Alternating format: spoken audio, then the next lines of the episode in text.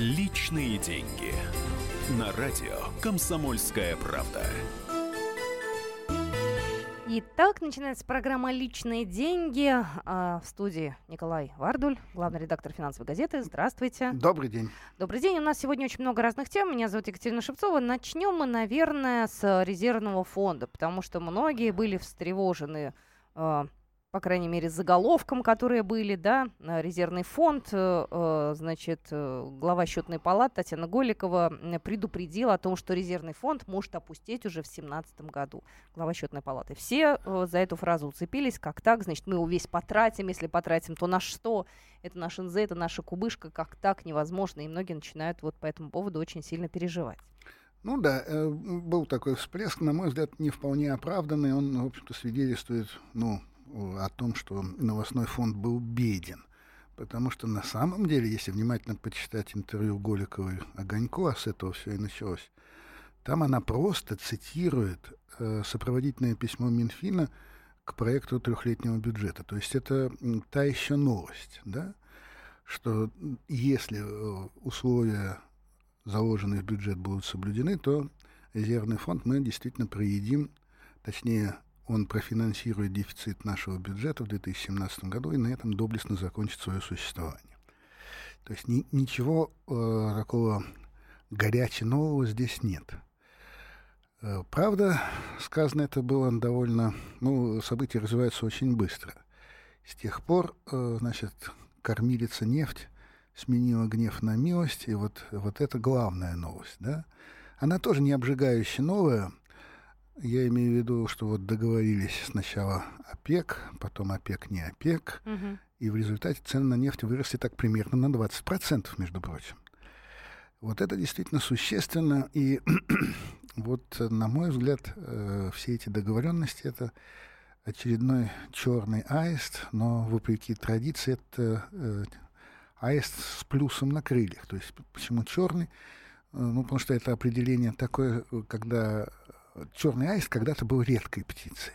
Поэтому черный аист это неожиданное событие, которое меняет э, будущее.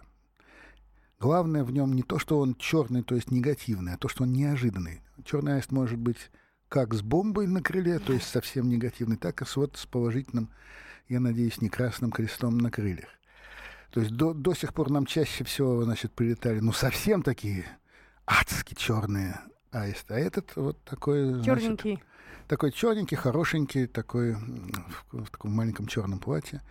Вот. Плюс заключается в том, что э, до последнего времени мало кто верил, что все эти, значит, замечательные страны ОПЕК сумеют договориться. И здесь надо отдать должное Саудовской Аравии. Она проявила, в общем-то, на мой взгляд, э, дар и убеждения, и э, согласились саудовцы понести основную тяжесть сокращения добычи нефти э, и смогли договориться. То есть э, молодцы. Ну, конечно, Россия тоже постаралась, и договоренность ОПЕК и не ОПЕК — это заслуга прежде всего России. Но обещать не значит жениться. То есть сейчас э, рынок вот так бурно реагирует на эти договоренности, цена на нефть, значит, занимается скалолазанием. Но, да, с января э, вот все подписанты должны все-таки начать соблюдать свои договоренности. Вот это тоже испытание, потому что э, там ведь, э, ну да, будет комитет по мониторингу, он будет следить, он будет, значит, там кого-то вызывать, ставить, значит, в угол, отчитывать. Но а что вы сделаете с теми странами, которые не будут соблюдать договоренность? А если кто-то не будет, то это большое искушение для других. Так что январь будет тоже большим вот таким испытанием. А что-то в январе с э, евро, э, евро-долларом будет? С евро-долларом, с евро-долларом будет э, вот, ну, практически... Понимаете как? Рынок, он, он не любит черных аистов. Да? Потому что э, вот черный аист, когда прилетает, то есть когда происходит что-то такое, ну, совсем неожиданное, то это, конечно, рай для спекулянтов. Да. Но тут же можно как выиграть, так и проиграть. Рынок, он любит, в общем-то, такое более поступательное движение. И вот сейчас рынок фактически заложился на то, что буквально через два дня э, ФРС примет решение об увеличении ставки, то есть доллар сейчас дорожает, золото дешевеет, угу. по отношению к чему дорожает доллар, понятно, к евро. Сейчас возобновились прогнозы о том, что когда же, собственно, он догонит этого евро, сравняется с ним, да, действительно, рано или поздно это должно произойти. Вот. И сейчас рынок закладывается уже не на то, какое решение будет принято 14-15 декабря, значит, комитетом по открытым рынкам э, ФРС, а на то, сколько раз, сколько раз в 2017 году ФРС будет повышать ставки. То есть рынок живет э, ожиданиями, живет опережением событий. Только так ты можешь, в общем-то, каким-то образом в этой мутной воде что-то поймать съедобное. Вот, поэтому это, конечно, будет оказывать влияние на соотношение доллар-евро. Скорее всего, доллар будет, ну, э, общая тенденция. Рынок, он живет как, э, как кардиограмма, да, то вверх, то вниз, как синусоида. Но общий тренд будет заключаться в том, что доллар, конечно, будет должен. должен. Что там будет, это вопрос к черным аистам. Кто там прилетит к нам еще, совершенно непонятно. Вот. Но, по идее, доллар должен дорожать, соответственно, евро дешеветь. Вот на эту тему, да, я понимаю, недавно был довольно странный прогноз от нашего м- рейтингового агентства российского, которое заключалось в том, что цена на нефть в 2017 году будет где-то, значит, они там написали 55-60 э, долларов за баррель, при этом рубль будет обесцениваться. Ну, Э, как э, одно с другим совместить, я не вполне, честно говоря, понимаю. С другой стороны, здесь, понимаете, надо быть осторожнее к словам. Что значит обесцениться? Еще раз повторяю. За буквально последние вот 2, 3, 4 дня нефть подорожала на 20%. Да? Соответственно, курс рубля сейчас и курс рубля, я не знаю, две недели тому назад, это две очень большие разницы. Почему? Ну, вы просто на цифры посмотрите. Ну, только по цифрам. Ну, а что еще важно в курсе? В курсе я важны цифры. На, а... То есть вот э, я к чему это говорю? Когда мы говорим, что будет в 2017 году обесценение, ну, понимаете, с одной стороны, обесценение на 10%, конечно, да, это существенно. С другой стороны, ну, посмотрите, значит, сейчас у нас э, доллар стоит порядка 61 рубля, да? Совсем недавно мы считали, что когда доллар стоит 70 рублей, это вполне... Ну, мы к этому уже были готовы привыкнуть. Я не хочу делать никому рекламу. Я просто вспомину, вспомнил случайно сейчас большой концерт Павла Воли из Comedy Club, который, значит, вот транслировался по телевидению. Ну, он меня немножко разочаровал, но дело не в этом. Вот э, что говорит этот самый, значит, вот э, Павел Воля. Он обратился к Деду Морозу и сказал, Дедушка Мороз, сделай, пожалуйста, так, чтобы евро был 60, а доллар 50. Так вот, знаете, Дедушка Мороз старается, старается, старается. Я еще раз хочу сказать, значит, вот что будет в 2017 году с рублем? На мой взгляд, он, конечно, сейчас немножко перегрет. Я думаю, э, можно ли на весь год сразу делать прогноз? Может, это как-то сделать э, поэтапно, хотя бы первые два месяца? Понимаете, э, нет? Прогноз можно делать какой угодно. Вот удобнее всего делать прогноз на 30 лет вперед. Да. Ну, да. Ну, то есть Никто всего... не доживет да, и не да, проверит. Да, Я да, поняла, да, да. да. Делать прогноз на самое ближайшее время это рискованное занятие. Вот я не знаю, кто тут значит, на это отважится. На мой взгляд, повторяю, сейчас рубль немножко перегрет. Значит, надо пережить. Он будет перегрет э, весь декабрь. На мой взгляд, за Новый год беспокоиться не стоит. Да, то есть те, кто собирается, я не знаю, поехать на горные курорты, вот покупайте сейчас евро и не волнуйтесь. В Новый год страшного не должно а быть. вот, кстати, маленький нюанс. Есть люди, которые не покупают евро, да, которые расплачиваются карточкой, предполагая, что курс евро останется таким же, как сейчас, там 64 с копейками. То есть мы, а, уезжая за границу с рублевой картой, мы можем надеяться на то, что он будет 64, ну, а да. не сменится там вот на 70 2 3 января. Я еще раз говорю, что да, да, да, события начнут развиваться в январе. А какого числа? Но, э, значит, наверное, не... понимаете, там ведь тоже хитро сказано. Начиная с января будут сокращать.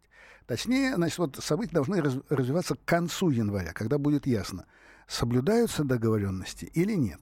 Вот тогда рынок уже будет каким-то образом корректировать свои ожидания.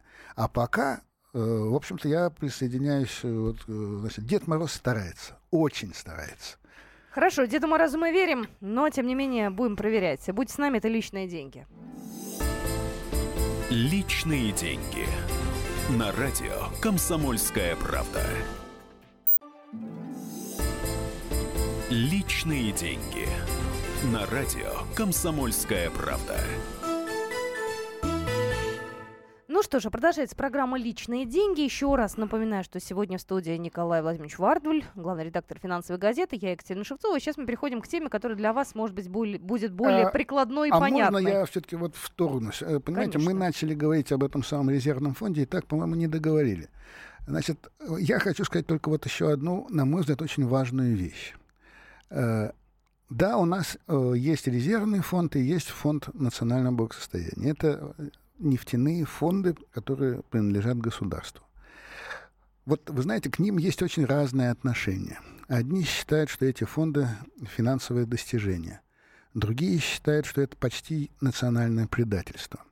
Логика последних заключается в том, что, ну, смотрите, значит, вот у государства есть э, нефтедоллары, она их складывает в некую кубышку, причем для того, чтобы эти деньги, значит, были в ликвидной форме, э, значительная их часть идет на покупку э, бумаг казначейства США. Ай-яй-яй, говорят. Как же так вы финансируете бюджет потенциального противника? Ну, некоторые совсем горячие головы добавляют, что США уже ведут против России войну, пока, правда, гибридную. Вот по поводу всего этого я хочу сказать следующее. Значит, я бы вообще не кликал войну, потому что чем от нее дальше, тем лучше, да? Что же касается этих резервных фондов, ну давайте на минутку представим себе, что их нет. Что все деньги, вот, которые, которые там, государство, руководствуясь рекомендациями этих уважаемых господ, вложило в прорывные проекты. Ну, например, вложило их все в восточный космодром. Так, что происходит? Значит, вот это действие никак бы не отодвинуло кризис 2009 года. Он бы все равно наступил. В этом кризисе без резервных денег мы бы ни за что не смогли дважды проиндексировать пенсии. То есть был бы бюджетный кризис, которого в 2009 году не было, а это масса социальных проблем которые бы еще больше усугубились следующим вот нынешним кризисом. Да? Что же касается Восточного космодрома, ну да, он бы, наверное, скорее строился, быстрее, но мне почему-то кажется, что число уголовных дел не сократилось бы, которое сопровождает это замечательное строительство. Так что выбор, на мой взгляд, достаточно очевиден. А вот все эти разговоры про бюджет потенциального противника и все прочее, это, в общем-то, кликушество. Вот я предлагаю не вестись э, на эту тему. Вот что я хотел сказать по поводу вот этих замечательных резервных, э, резервного фонда и фонда национального благосостояния. Так, значит, э, сейчас мы хотели перейти на тему более близкую. Я так понимаю, что речь идет э, об опросе, который проводил Левада-центр, по которому получается, что, э, значит, и это получается, на мой взгляд, чуть ли не в первый раз, и на, на взгляд фонда Левада, по-моему, тоже, в первый раз, значит, россияне отметили, что а, их личное благосостояние а, для них э, важнее государственного. Вот здесь, понимаете, здесь надо немножко разобраться. На мой взгляд, вот я даже готов задать, э, вот я вторгаюсь уж совсем, наверное, не в свою сферу, но тем не менее. Вот смотрите, я готов задать вот такой вопрос. Принято считать, что наш менталитет российский отчасти заключается в том, что мы готовы быть бедными, но гордыми. Бедными, значит, в своем домашнем бюджете и гордыми за вот какие-то достижения нашего государства. Вы с этим согласны, что вот мы бедные и гордые? Вас здесь ничего не коробит? Вот у меня такой вопрос. Теперь я хочу вернуться к этому э, результатам этого вопроса. Вот, на мой взгляд, здесь очень важная есть э, э, э, такая линия, ну, я скажу, общий знаменатель такой, да. Понимаете, э, я достаточно уже, так поживший человек, и э, мне не один раз говорили о том, что э, значит, раньше думая о родине, а потом о себе. Да? Я с этим вырос. Поэтому, когда в 60-е годы, значит, Америка совершенно тащилась от фразы Кеннеди «Не спрашивай, что Америка должна сделать для тебя, спроси, что ты должен сделать для Америки». Вот от этой фразы Америка совершенно тащилась, потому что для них это было вновь. Мы, мое поколение, с этим выросло. А это, по-моему, с одной стороны, да, это так может быть и должно быть, но в какой-то... Но здесь есть порог с буквой «К», потому что э, нельзя строить э, и политику, и вообще жизнь общества на том, что вот есть жизнь частных людей, это по большому счету ерунда. А вот есть жизнь государства, которая на самом деле наше все. А вот если наше все будет э, укрупняться, богатеть, э, то граждане тоже вслед будут богатеть вот мне и бы лучше хотелось себя наоборот. чувствовать. Вот мне бы хотелось наоборот, чтобы э, граждане богатели, Создавали, создавали, жили счастливее, и от этого менялось бы государство. Потому что наоборот, к сожалению, у нас проходит не всегда. Правда, есть э, вот э, исследование э, швейцарского банка Credit Suisse, Мгм. который показывает, что с 2000 по 2008 год, значит, благосостояние российских граждан каждого выросло в разы. Я не помню точно, сколько там какое-то такое потрясающее значение, чуть ли не в семь раз. Но вот я не знаю, по себе не могу сказать, что я стал за эти действительно такие замечательные годы в семь раз богаче, ну никак. Вот. Э, Ну вот они так посчитали. Я к тому, что вот, знаете, да, есть такая замечательная песня. Раньше думая о родине, а потом о себе. Но есть российская конституция, в которой говорится, что права личности выше прав госу- э, государства. Вот сейчас это положение в Конституции активно оспаривается. Но потому что, ну как же так? Разве это что? Как же это? То есть мы же выросли на другом. Но, по-моему, это вот надо менять, потому что иначе мы так и будем э, вот относиться к своей жизни как к некоему черновику, который, правда, переписать нельзя. А вот где-то там, за Кремлевской стеной, или я не знаю где еще, вот там есть государство с закромами, которое, значит, вот какое светлое, большое, ну, но, не- но, а я живу вот в нем, но не в нем. Вот, по-моему, это очень большое противоречие, которое мешает нам жить и которое мешает нам, в общем-то, видеть правильно свое будущее. Потому что будущее э, святое прекрасно, когда святое прекрасно жизнь каждого из нас, а не какого-то мифического отделенного от нас государства. Оно не отделено от нас. В какой-то степени, конечно, отделено, потому что есть страна и есть государство. Это разные вещи. Потому что государственное устройство меняется, вот э, люди моего поколения это пережили, да? Страна, в общем-то, не меняется. Да, границы меняются, а что в ней внутри не меняется. Все те же люди, все те же соседи, все те же, я не знаю, там э, полезные всякие прочие ископаемые, все те же березки, все, все тот же Байкал. То есть страна это более э, глубинное, чем государство. Да? Это тоже надо учитывать. Вот мы привыкли, что ну, государство, это как, это, это, это, это страна, как ты можешь не соглашаться с государством? А вот так и могу.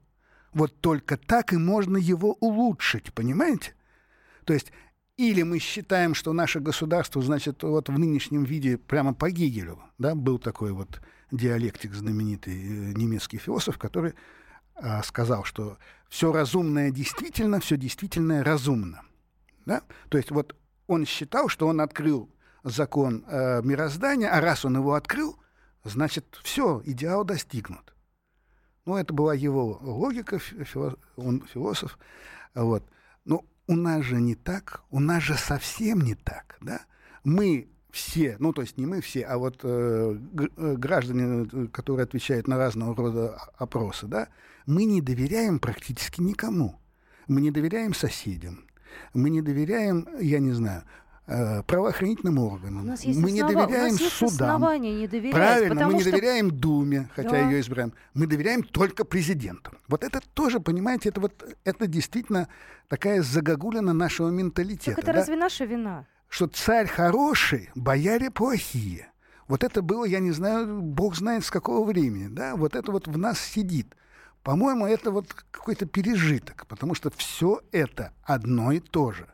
Не может быть так, что мы не верим вот разного рода институтам государства, кроме вот, на, да, вот, вот какой-то его верхушечной части. Но нелогично это, неправильно это. Да? То есть э, Россию, значит, э, в Россию можно только верить, умом Россию не понять. Вот пора думать, думать, потому что иначе мы свою жизнь никак не исправим. И э, призыв думать это и есть вот э, результат этого опроса, который есть в Левада-центр. Я, я очень Я не знаю, может, это, его результаты будет кто-то оспаривать, но, на мой взгляд, они очень э, такие отрезвляющие. То есть призываю их перечитать. И заодно еще раз э, свой вопрос повторяю. Вот э, россияне э, понимаются обычно так, что да, мы гордые, но бедные. Вот как долго можно быть бедным и гордым? Чем мы гордимся тогда? Вот я хотел бы услышать ответы.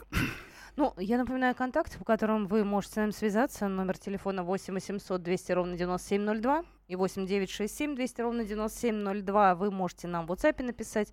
Ну и также опять, э, если какие-то у вас еще темы есть, и вы какие-то вопросы можете задать, вы их тоже можете задавать. У нас осталось не так много времени, поэтому примем все ваши звонки, зачитаем все ваши сообщения. Личные деньги. На радио «Комсомольская правда». Личные деньги. На радио «Комсомольская правда». Что же, мы продолжаем программу «Личные деньги». Напоминаю, что Николай Вардуль в студии, главный редактор финансовой газеты. И э, я, Екатерина Шевцова, мы возвращаемся к тому самому опросу. Левада-центр э, пришел к выводу, что растет число россиян, предпочитающих величию страны, собственное материальное благополучие.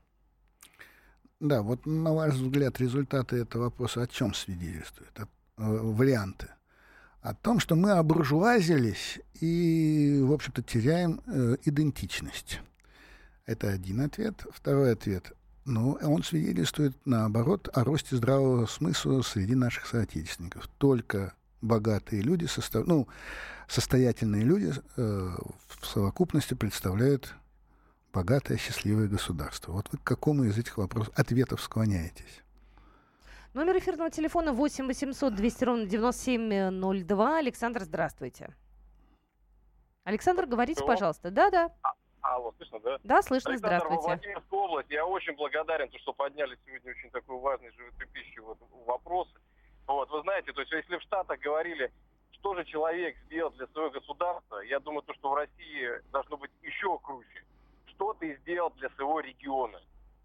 И если это будет у нас э, введено в виде не просто как бы конституции, а при въезде в каждый регион на каком-нибудь камне это будет высечено и сказано, что ты сделал перед тем, как уехать. Вот, вот это будет очень важно. И люди начнут как-то дальше непосредственно, то есть вот э, задумываться о том, перед тем, как говорится, все время все себе набирать, э, улучшать свои, говорится, материальное благосостояние, начнут задумываться о том, как же помочь государству.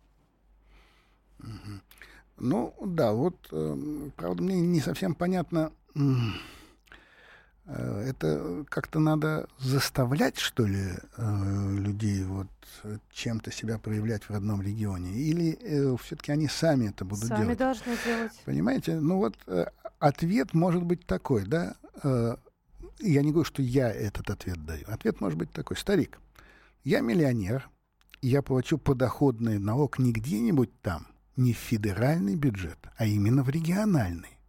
Да? Вот мой вклад. Ну, давайте вспомним.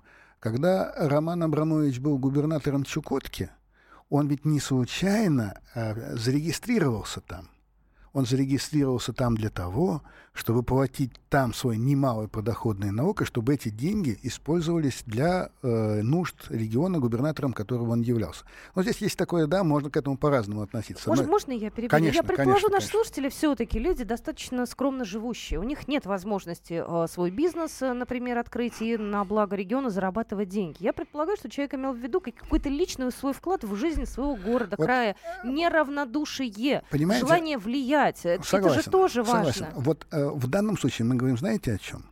Мы говорим об институтах гражданского общества. Потому да. что гражданское общество начинается не на Болотной площади. Да? Гражданское общество начинается в вашем подъезде – в вашем доме, в вашем дворе и так далее, и так далее, и так далее, и так далее.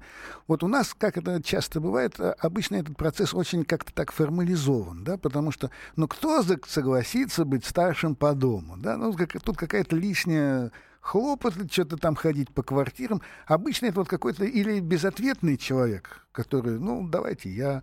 Или какой-то, ну, совсем уже такой, значит, вот такой, знаете, ну, профессиональный в общественник. инициативные бывают да, люди, а есть, и это а здорово. Есть, да, да, да. А есть настоящие инициативные люди, которые не просто это формально выполняют, да, а делают это так, что вам тоже хочется, ну что ж такое, вот смотрите, вот у нас двор был таким, а сейчас стал таким. Не только же этим, значит, несчастным таджикским гастарбайтером заниматься улучшением вот э, участка земли под моими окнами. Я же тоже могу что-то сделать. Да, еще раз повторяю, мы выросли вот на таком формальном к этому подходе. Вот 20 там какого-то апреля мы идем на субботник за отгул, как правило, или там еще за какие-то там специальные договоренности. И проклиная все на свете, возимся в этой грязи, в результате, да, действительно что-то улучшается. Это было из-под палки. Да? Гражданское общество строится иначе, не из-под палки. Вот мы сами должны этого захотеть элементы этого, конечно, есть. Но достаточно сказать, я вот повторяю, конечно, я повторяю то, что сказал последний раз э, вот президент. Он э, похвалил э, вот волонтерское движение. Вот это действительно это и, и есть один из элементов того самого гражданского общества. Мы сами понимаем, что э, мы вот можем кому-то помочь, что-то сделать.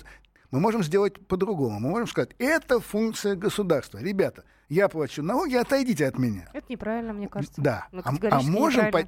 Да, а, гражд... а гражданское общество строится по-другому. Мы платим налоги, да, да, да. Но если у нас есть возможность что-то сделать еще самим, то мы это делаем, но делаем в охотку, да? Делаем не потому, что иначе отключим газ и воду. Помните, как это было, да? Покупайте лотерейные билеты, а иначе, значит, от, от, отключим газ и воду. Не поэтому. Вот э, институты развития, вообще вот э, ростки гражданского общества, это тоже то, в чем мы очень нуждаемся. Потому что мы, нуж... по большому счету, мы нуждаемся в большей ответственности каждого из нас. Потому что большая ответственность, как ни странно, вызывает большее доверие. А вот чего в нашем обществе решительно не хватает, это доверие. Давайте звоночек примем, чтобы Давайте, доверие конечно, установить с нашими конечно, слушателями. Конечно. 8 800 200 ровно 9702. Игорь, здравствуйте. Здравствуйте. Здравствуйте. Я хотел вот э, сказать, я вот работал за границей пять лет и приезжал домой, у меня в кармане было где-то, ну, примерно район трех тысяч евро. И, честно сказать, мне хотелось творить добрые дела, потому что у меня были деньги и хотелось поделиться. И вот э, у меня тут пришла какое-то время назад мысль в голову, почему наше государство не хочет поделиться с населением э, допустим, теми же самыми нефтедолларами. Объясню свою позицию, точнее свою мысль. Она заключается в том, допустим, какую-то сумму, предположим, там 200, допустим, долларов или 150 или 300, пускай специалисты просчитают, э, прокручивать через все население. То есть кто учится, кто работает, если не работает, соответственно, теряет. Вот, э, ну, как бы все это институты все эти сделать, вот, это первое. Я думаю, что человек будет сразу, э, у него будет есть, ну, на что купить, допустим, тот же самый хлеб, и будет как заплатить за крышу над головой сразу же защита. Соответственно, он будет знать, если он потеряет работу, то этих денег и плюс зарплаты у него тоже не будет. То есть он уже будет держаться за рабочее место, и, естественно, потому что я за границей работал за такие деньги, что мне просто не хотелось, чтобы меня уволили. Вот я просто на своем собственном примере. У нас и в Москве, и не только в Москве люди тоже не хотят, э, чтобы их уволили, и тоже работают э, за иногда даже небольшие деньги, за разные деньги. Спасибо большое, ну, да, идею ну, вашу уловили. Ну, тут, понимаете, тут немножко другое. Ну, во-первых, я хочу сказать, что вот, понимаете, э, за границей. Когда ты кого-то спрашиваешь за границей, как у тебя дела, он ответит «отлично, старик». Хлопнет тебя по плечу, да? Когда ты спросишь у своего соседа, как у тебя дела, он скажет на букву «Х», но не подумай, что хорошо, да? То есть мы почему-то любим прибедняться. Вот да, мы такие бедные, бедные, бедные, бедные. Хочу напомнить, что по данным Центрального банка на сентябрь этого года на сберегательных вкладах россиян хранилось 20,5 триллионов рублей. Не такие уж мы бедные. Да? Что же касается вот этой самой идеи, э, что давайте, скажем, нефтяной рентой делиться с каждым. Но эта идея, она, да, она периодически возникает, но как-то никто не придумал достаточно внятной схемы, как это сделать. То есть какие цели мы хотим этим достичь. Мы хотим, э, так сказать, э, развить вот чувство какого-то такого, знаете, вот э, э римлянина, ну, вот э, паупера, который, в общем работать не хочет, а вот хлеба и зрелищ подавай. Да? Вот телевизор у него останется, э, значит, какие-то доллары он получит нефтяные, хорошо, еще квартиру сдаст. сам переедет куда-нибудь под Москву, и, ну и все, и жизнь удалась. Понимаете, вот это мы хотим э, стимулировать. Или что? Тут очень важно, э, важны все детали. И мне эта идея не очень нравится еще и потому, что здесь звучит вот старое и недоброе. Поделить, поделить. Вот забрать в данном случае у государства и поделить. Мы поделим лучше. Ну, может быть, мы поделим лучше. Государство не блещет, честно говоря, эффективностью вот при дележе общих денег, но в том, что каждый из нас поделит лучше, у меня тоже есть некоторые сомнения. Да?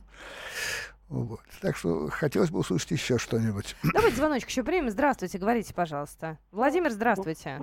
Э, Владимир, э, город Белгород. Э, значит, как инженер-нефтяник скажу, что государство и так делится своими доходами нефти. Это выражается и в Сочинской Олимпиаде, и в строительстве Крымского моста. Поэтому здесь вопрос можно даже не рассматривать.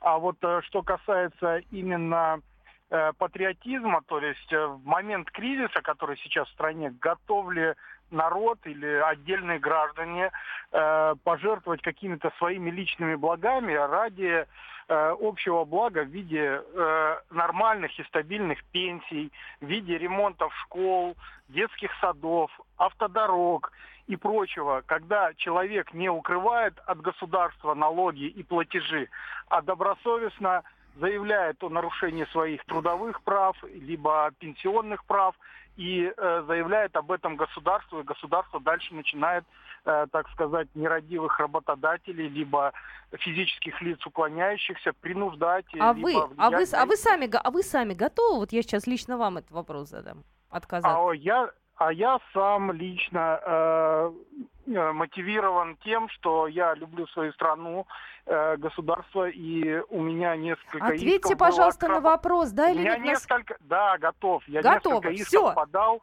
о том, чтобы восстановить свои трудовые права. Понятно. Спасибо большое. Понятно. Я, знаете, вот думаю, я бы, я бы где-то, может, где-то отказалась, да, но я понимаю, что все это разворуется, что чиновники эти деньги будут э, не очень, э, так скажем, честно расходовать. У меня есть недоверие, хотя в душе я готова. Вот как мне быть в такой ситуации? Ну да, да, да. Дело, конечно, довольно непростое. Ну вот э, я еще хочу сказать, вот э, говорили о нефтяных доходах. Они действительно делятся со всеми, потому что нефтяные доходы в конце концов доходят до каждого. Берусь это доказать. Но э, что же касается вот второй части, подавать иски в защиту своих прав, конечно, надо. Но это, по-моему, еще не все. И еще одну вещь хочу просто напомнить. Вы знаете, с чего начиналась э, война в Америке за независимость? С налогов. С налогов они отказались платить налоги Англии. То есть они посчитали, что не, ребята, мы со своими деньгами разберемся сами. Вот с этого все и началось. Ну что же, на этом мы программу заканчиваем «Личные деньги». Она у нас такая получилась э, очень непростая сегодня. Вроде начали так это с фонда резервного, да, с доллара, с евро. Но в любом случае к ней мы будем возвращаться еще обязательно. А, номер нашего эфирного телефона 8 800 200 ровно 9702. Подключайтесь к нам, звоните. С Николаем Вардулем мы встретимся ровно через неделю. Да, этом, да, да, мы да. прощаемся. Буду ждать. Всего доброго. Личные деньги. На радио «Комсомольская правда».